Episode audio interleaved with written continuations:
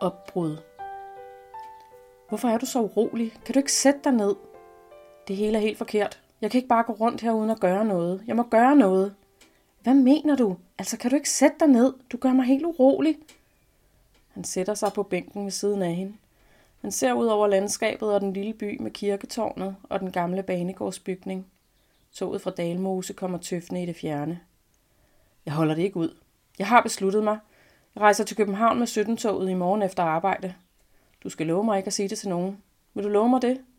Han vender sig mod hende på bænken og tager hendes hånd. Lover du mig det? Hun ser på ham med blanke øjne og klemmer hans hånd lidt fastere.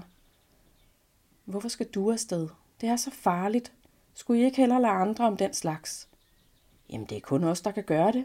Det er de unge, der har styrken og viljen til at byde tyskerne trods, de er svin. De voksne gør jo ikke noget. De finder sig bare i alting og bøjer nakken. Feje kujoner. Jeg er ikke fej. Jeg vil gøre noget. Jamen, hvis det nu går galt. Hvis du bliver opdaget. Man hører jo så meget. Der er både stikkere og tyskere og politi overalt. Det er for farligt, Jens. Bliv nu hjemme. Bliv hjemme for min skyld. Elsker du mig da ikke? Det er jo netop fordi, jeg elsker dig, dit lille fjollehoved. Jeg gør det for dig og mig, for alle danske. Jeg gør det for vores fremtid og for vores børn. Han tager hendes ansigt mellem sine hænder og kysser hende på panden. Du kunne rejse med mig? Ja, hvorfor rejser du ikke bare med? Det får jeg aldrig lov til. Du ved da, hvordan min far er. Han tør ikke engang at lade mig tage rutebilen alene til Korsør. Han giver mig aldrig lov.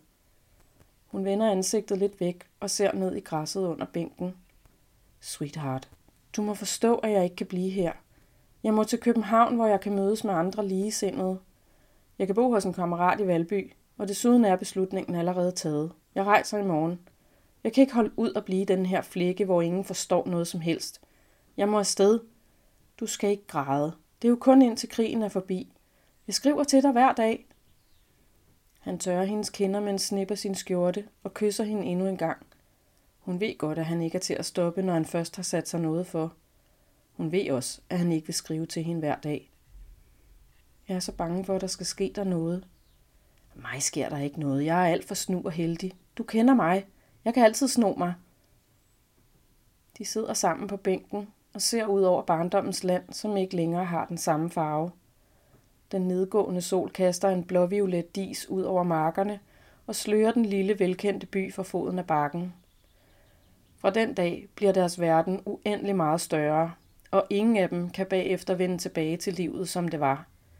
Tilværelsen mister sin uskyld, mens verdenshistorien griber dem begge og kaster dem fortumlet ud af reden. Senere i livet vil de begge, i tankerne, vende tilbage til bænken på bakken med udsigt over den lille provinsby, som pludselig er blevet for snæver til at huse dem begge.